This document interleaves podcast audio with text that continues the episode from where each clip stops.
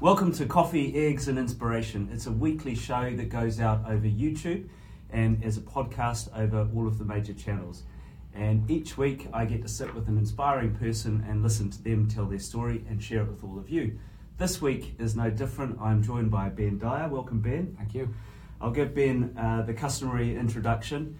Uh, Ben's the co-founder and uh, uh, co-founder with Michael, your cousin, Yeah. uh, of the UK's largest enterprise competition called the National Enterprise Challenge, uh, largest secondary school challenge of its uh, of its kind, where kids are invited to um, uh, to come up with ideas around real life business challenges. Uh, over 200,000 students involved uh, in the UK uh, in these challenges. Uh, ben grew up in uh, Stoke-on-Trent um, in a pretty tough uh, environment, which we'll talk about, um, and had an interesting experience at school, um, uh, which I, guess you've been uh, you, you know learning from and contributing back into ever since in your work in education. Two businesses by the time he was 21, uh, and those businesses, or at least one of them, um, failed and went into bankruptcy uh, in 2011, which is always a great experience, uh, honestly, for an entrepreneur to, to come through that and, uh, and understand the trials and tribulations of starting a business. Uh, emerge like a phoenix from the ashes. Uh, 2013 launched the National Enterprise Challenge, convincing initially Lord Alan Sugar to come on board and subsequently Theo Paphitis, and, and now in the third incarnation of that, uh, of that sponsorship, which we'll talk about. In 2016, Ben was um, awarded the NatWest Social Entrepreneur of the Year, along with, I guess, Michael, Michael, right, yeah. your, your co-founder, Correct. and more recently, uh, Young Business uh, Person of the Year. So, uh, a lot of accolades and a very interesting beginning, which is where I'd like to start. Actually, you were you grew up in, in Stoke. Yeah, um, grew up in Stoke-on-Trent, council estate upbringing. Um, Dad was, um, a, uh, I remember the first memory of school, um, going, um, everybody was in the classroom and they were talking about what your mum and dad did as a job. So I'm sat there and I was really proud to, to put my hand up. And I put my hand up and I said, my dad's a football hooligan. So uh, yeah, it's quite an interesting uh, start to life. Um, very well loved, you know, not not going to knock that at all. Uh, mum and dad did a great job. Um, subsequently split up with me. Uh, my dad and my mum split up, moved to another council estate, and being kind of the, the son of a football hooligan, a lot of people expect you to go down that path. What does it mean to be a football hooligan? Maybe some people watching from the US or Yeah. other countries. So so so basically, it was it was rife in the in the the eighties especially, um, and yeah, it was a, it was it was a culture of uh, almost a gang culture um, centered around football, um, and you know it was it was quite a, a big big deal, especially back then. Um, and, and my dad was heavily involved with it. Um, and you know a lot of people were you know, you know you, you meet a lot of people down the line that were involved and, and have come out the other side as as my dad you know so it's uh, it's something that you, you learn to kind of accept almost as you as you grow up because it was just part of the, Yeah. the culture not not condoning it but you can understand Yeah. rather than accept So you were expected somehow to follow uh, or, or, or tainted in, in some way with that yeah. brush. And, I think that's fair to say you know although my dad was was always discouraged, so that you know from a positive point of view there yeah. but yeah, so it was, uh, it was an, an interesting when we when we grew up growing up, and then um, I moved to a place called Meir in Stoke on Trent, and uh, with my brother and me and my sister um, and my mum, and and then yeah, so so yeah, things were time, you know, times were hard. It wasn't it wasn't easy um, upbringing in terms of being reliant on benefits, but me you know my mum did a good job and. We, we, we learned to uh, to get by and uh, yeah so uh, and did relatively well at school. Got nine GCSEs, so it, you know it wasn't bad in terms of that. The school was great, um, and then moved on to college uh, with, with Mike.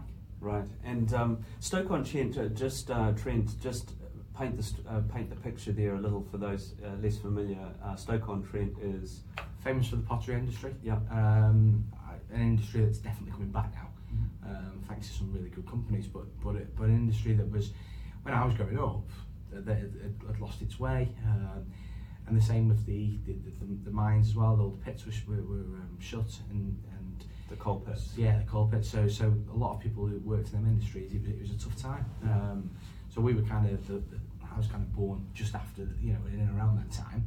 So you saw a lot of people that were, were you'd have to say depressed, down, downbeat about the city, and it's taken the city a long time to recover. To be honest, it's uh, but but you know I'm glad to say that it, it is definitely on the way up. Uh, famous uh, somewhat also for uh, for being the home of Robbie Williams, who, who's uh, who still goes back. And yeah, he's just announced a charity concert, so uh, it's good to see him go back to his roots. He was he was at Port Vale yesterday. Um, I saw on social media. So yeah, it's uh, everybody always says either either Robbie Williams, but I like to prefer because I'm a Stoke fan um, to say Stanley Matthews, who was Okay. the first first uh, footballer to receive a knighthood. So I always always refer back to uh, Stanley right, Matthews. well, uh, shout out to Stanley and uh, and shout out to Robbie as well. Let's let's give Yeah. them both uh, both credit. And um, I believe you're dyslexic. Is that right? Yeah, How, how did you find that? What what, what was that experience at school? Um, the January before my exams in when I was 16, um, was finding it really tough to, to, to write quick. I always struggled with writing, yeah. Um, but didn't realise that you know about So you were 16 when it Yeah, was yeah. So it was, uh, and we did, did the test before the GCSEs, and it was found out that I was dyslexic. Uh, so I got some extra time, and, and, and that was probably the reason I'd ended up doing it, okay. yeah. Um, but yeah, it was, it was it was tough, but it was just one of the things you just got on with. I just thought maybe I'm just a slow writer, or I, Yeah. you know struggle reading quick.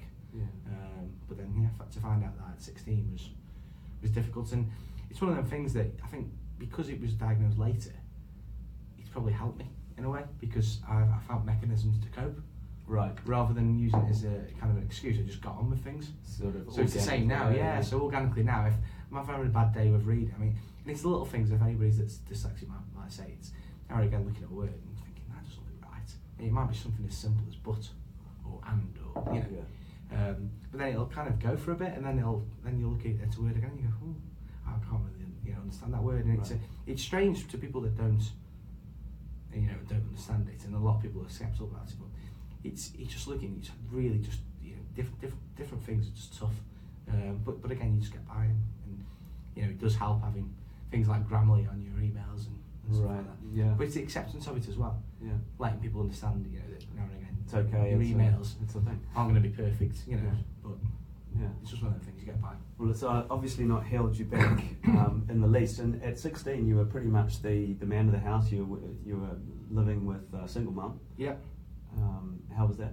Uh, yeah, again, it was tough because you, you, you know I've always been a you know, quite a close family guy, and um, my sister and brother, you know, you wanted to look after them, um, but but you know, you, just again you just get get by, but there's always that drive for me to, to want to do something a bit different and, and to get by, and not just not just get by actually to to excel in something.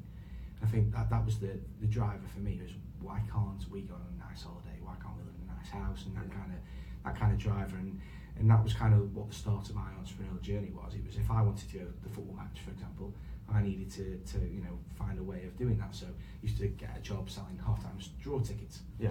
But not only did you have to sell the tickets, you had to sell 25 tickets to get into the match, which was really Right. unfair.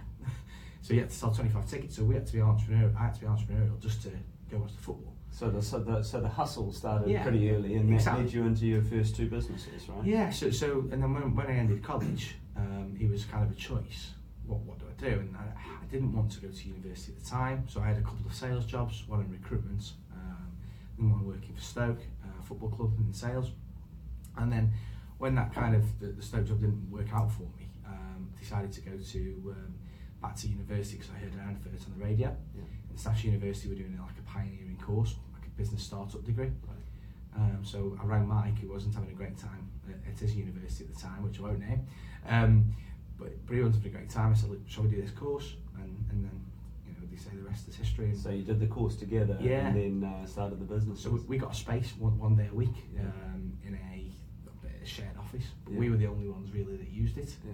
So we, we could go into the office, uh, the office most days, and then the, the degree was on a Wednesday.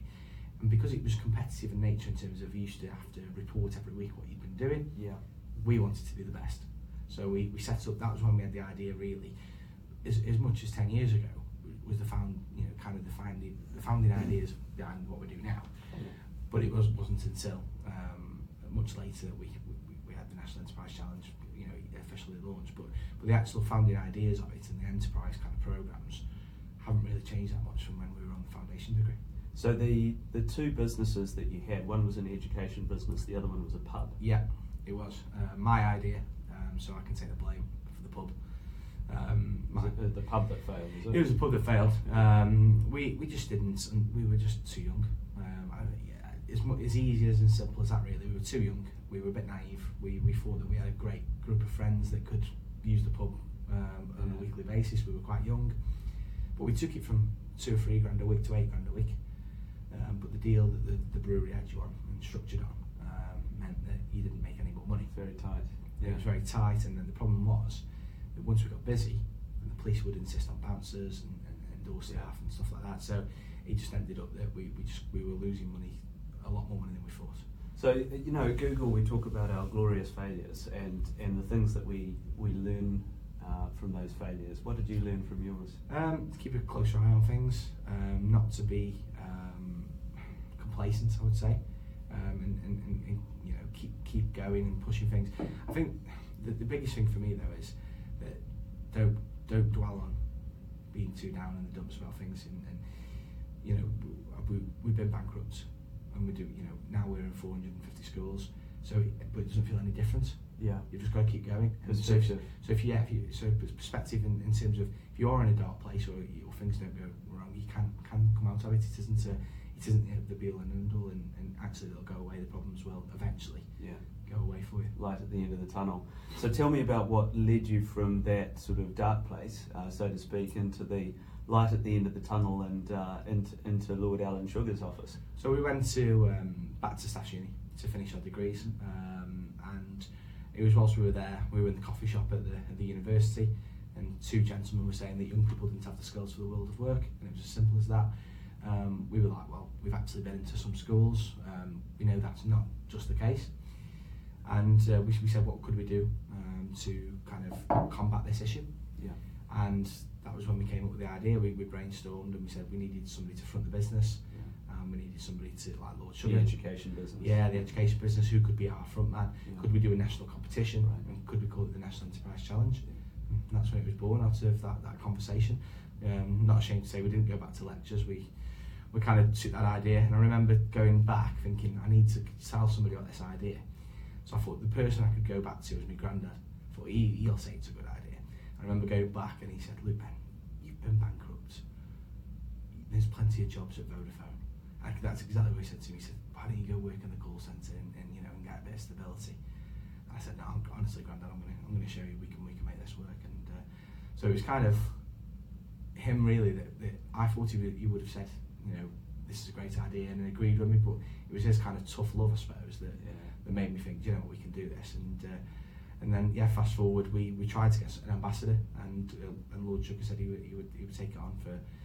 Um, we had to make a donation to his charity, but that was fine. And uh, yeah, the national. But how, but how did you get uh, in touch with him? Right? He's uh, Yeah, we- well, we put the we put the feelers out for a lot of people. We we you know, we tried uh, all the dragons. We tried a, a few others, and it, The Dragons Yeah, yeah. Is, is in is in fear. We tried Peter Jones. We, we tried a few of the dragons, and then it was through a contact Claire Young, who was um, who, who we knew from an organisation called School Speakers, and she was on The Apprentice.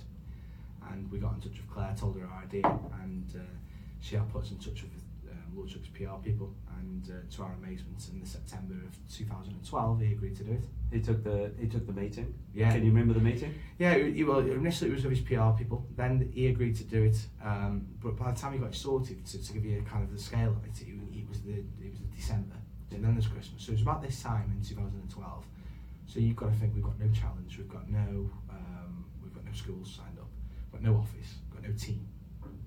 So we're going into Christmas, and we were going to film with him in the January for the challenge. Right. But we knew to put the finals on in London, we need at least 50 schools, Yeah. and we'd only ever delivered into about 20 Right. in one year. So we had six months, Yeah. and we'd never actually been to London other than watch Stoke City play. Right. Right. right. So, so we said we, we committed to this London finals. Um, but yeah, we ended up we, we got 58 schools in the first year, I think it was. Um, 11,000 young people. We went to offices to film him. Uh, you know, he, he was great. Um, the video was really good and inspired the students. was London. Yeah, it was like The Apprentice. You know, very much t- setting the scene. Yeah. And then, uh, yeah, we, we had the first finals at the Troxy, and it, but, it, but it wasn't until the finals that the long term plan came because I think the first year was about proving it to, Yeah. Proof of concept sort of thing. Yeah. well, also proving that we could we could achieve something. Yeah. Yeah. Um, And then a school came up to us and said, a teacher said, oh great, what's next year? And we just said, oh, it's going to be bigger and better. And that was kind of what we said. And, and you went from there. Um, here's a fun fact. I've actually met uh, Lord Sugar. okay. I met him in 1983.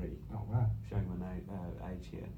Uh, I was on a business trip with my father, and uh, who was in toys, and we went uh, on a buying trip. He was buying stock, and at that time, Alan was um, the pioneer, I guess, of personal computing. He had Yeah, Amstrad. Yeah.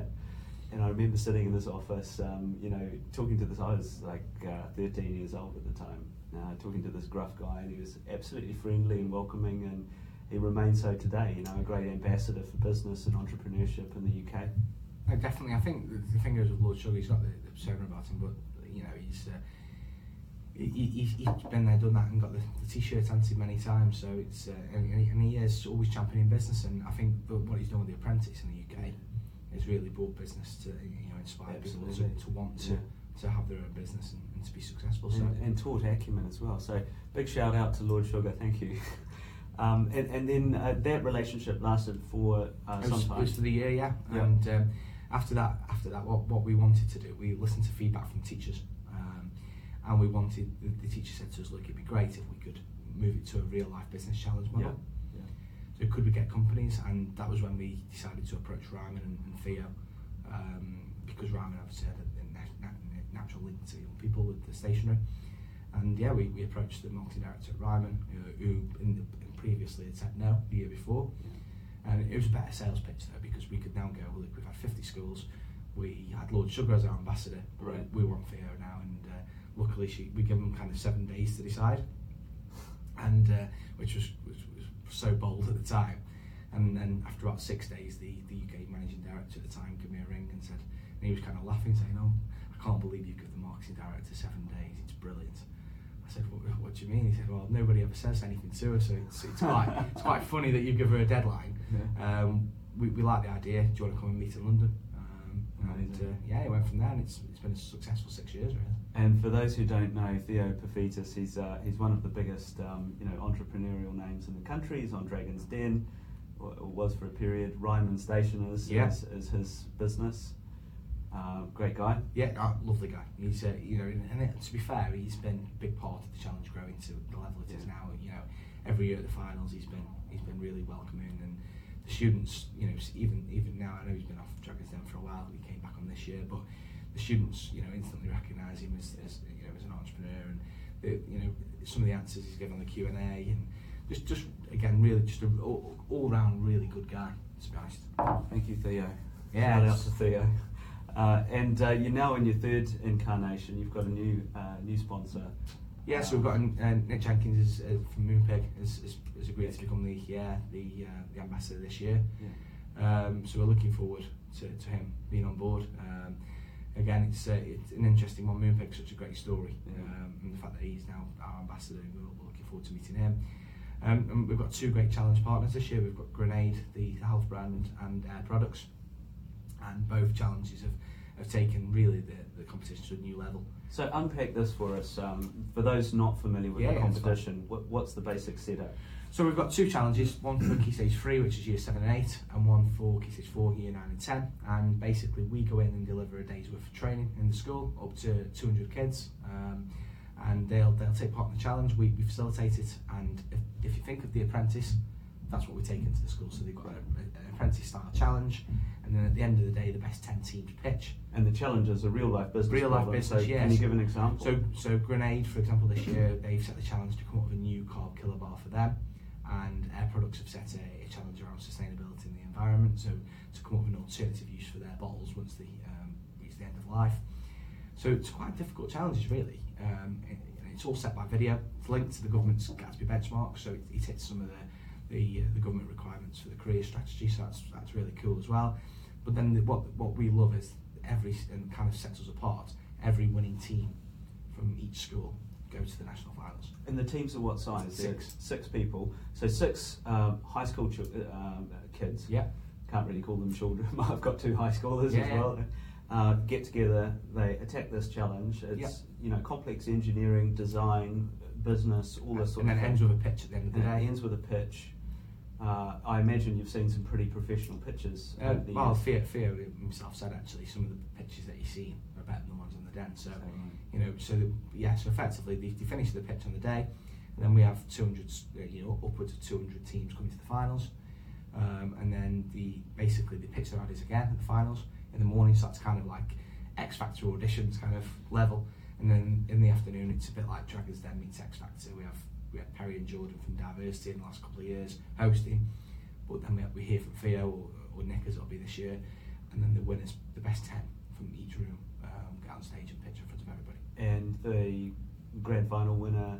Yeah, so, so we've had some great examples. So, so Theo has actually launched a number of the products uh, with Ryman um, down the years.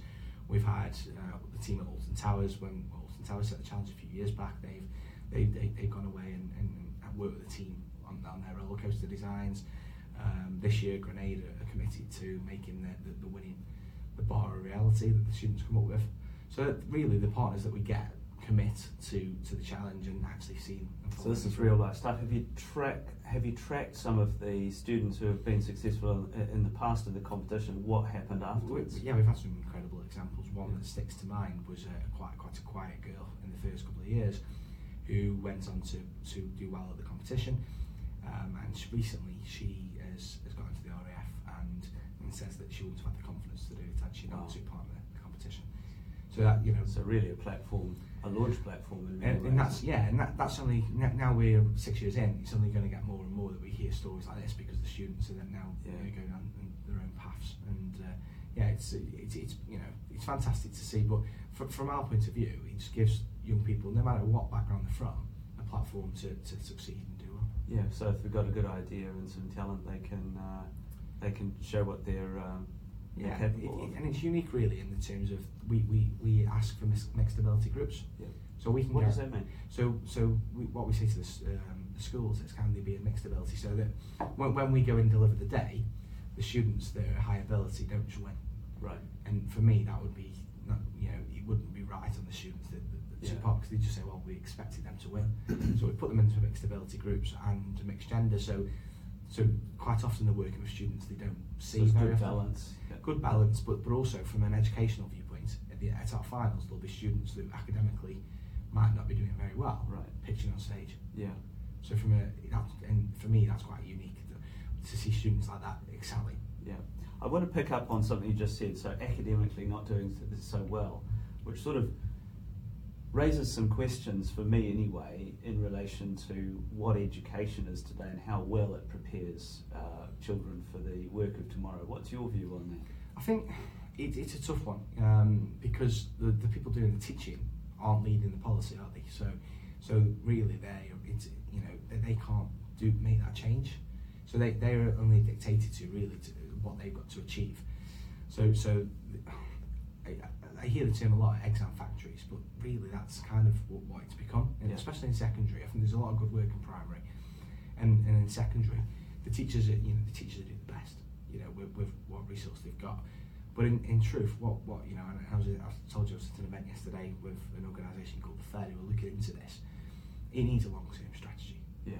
and it needs a, um, a plan. It needs to link closely, more closely with business, and the Careers and Enterprise Company are, are doing a good job on that at the minute. But it needs a long-term plan. So, so the Careers and Enterprise Company, for me, needs to be extended. We need to link businesses more closely with the schools because that's what we're, we're, you know we're preparing for the world of work to be good citizens. Yeah. And nowadays, really, the way that, that, that, that this is taught in schools and, and what we're preparing for it isn't for purpose, really. Yeah, yeah, right. I, I have to agree. There's some absolutely incredible uh, teachers and heads of school out there, but the reality is they operate within the guardrails Yeah. uh, of national curricula, uh, etc. So um, important work that you're doing there as an influencer in the space. Um, there's probably some some young people uh, watching this. Yeah. Uh, it's YouTube and it's a it's a podcast. They may be thinking about what comes next after school, or perhaps they're a little bit older and they're thinking about their first pivot. With all of your experience, what advice would you give them? Um, give it a go, and just begin. Begin at something. Do do something, and you know, there's ne- never a better time than the present. You know, and no matter what, if you think you can't do something, you know, somebody told me, loads of people told us we wouldn't get somebody like Lord Sugar be our ambassador. Um, loads of people told us that you know you've been bankrupt, you're not going to be able to start again. Um, but in truth, you can you can't. it isn't a cliche. You can do anything. You know, I'm sat here with a view from Google today. You know, my son will be really impressed that I'm doing a that doing a, uh, a YouTube video. The thing is, you can achieve absolutely anything if you put your mind to it, and, and, and don't be held back by background or circumstance because when when all's said and done, no one's bothered. It's only yourself really. You you you you've got to be that change, um, and, and, and just just just be inspired. Find something you're passionate about. Oh, look, that, that's never happened before. Um, this is we're going to keep this in. I'm going to see if I can turn the lights back on. Just one sec. There we go. Very spooky there. Yeah. I think that was the signal to say Yeah. shut up, man." no, not at all. I'm going to keep that in. That's uh, Yeah, know, this is the this is the real life raw YouTube But yeah, so- so- so- podcast. For those who are listening, by the way, the lights just went out in the room, so, so we were momentarily in darkness. But um, you know, so I, I heard I heard a saying once: um, if you think you can, you're right. If you think you can't, you're also right. Yeah, correct. Right, which is Ah, essentially what you're yeah, saying. it is. You know, and I've seen a lot of speakers down the down the down the years, but probably one of the best ones I've seen is a guy called David Hyner, and he talks about uh, being a rhino. Being a rhino. Yeah, and just and he just talks about go be you know, go rhino, and that's his kind of his mantra. And and, and you know, famous quote he said at our finals once was, you know, don't let anybody determine what it is you're capable of achieving. You decide, and that was that was his, his quote, and he, it's so true. At the end of the day, nobody else can tell it. It's got to be from you. What a what a what a wonderful note. So shout, sh- shout out to him, yeah, David Hyner is a good guy. Shout out to David. What a wonderful note to end on. I'm going to put your links below, so if you're a school or a head who's interested in becoming involved, uh, the links are below, both uh, as a podcast and as a YouTube video. Ben, your story is inspirational. Um, I think you're an inspiration. You're a real role model uh, for for what's possible with a bit of determination and grit. No, really appreciate you joining me. Thanks. And cheers.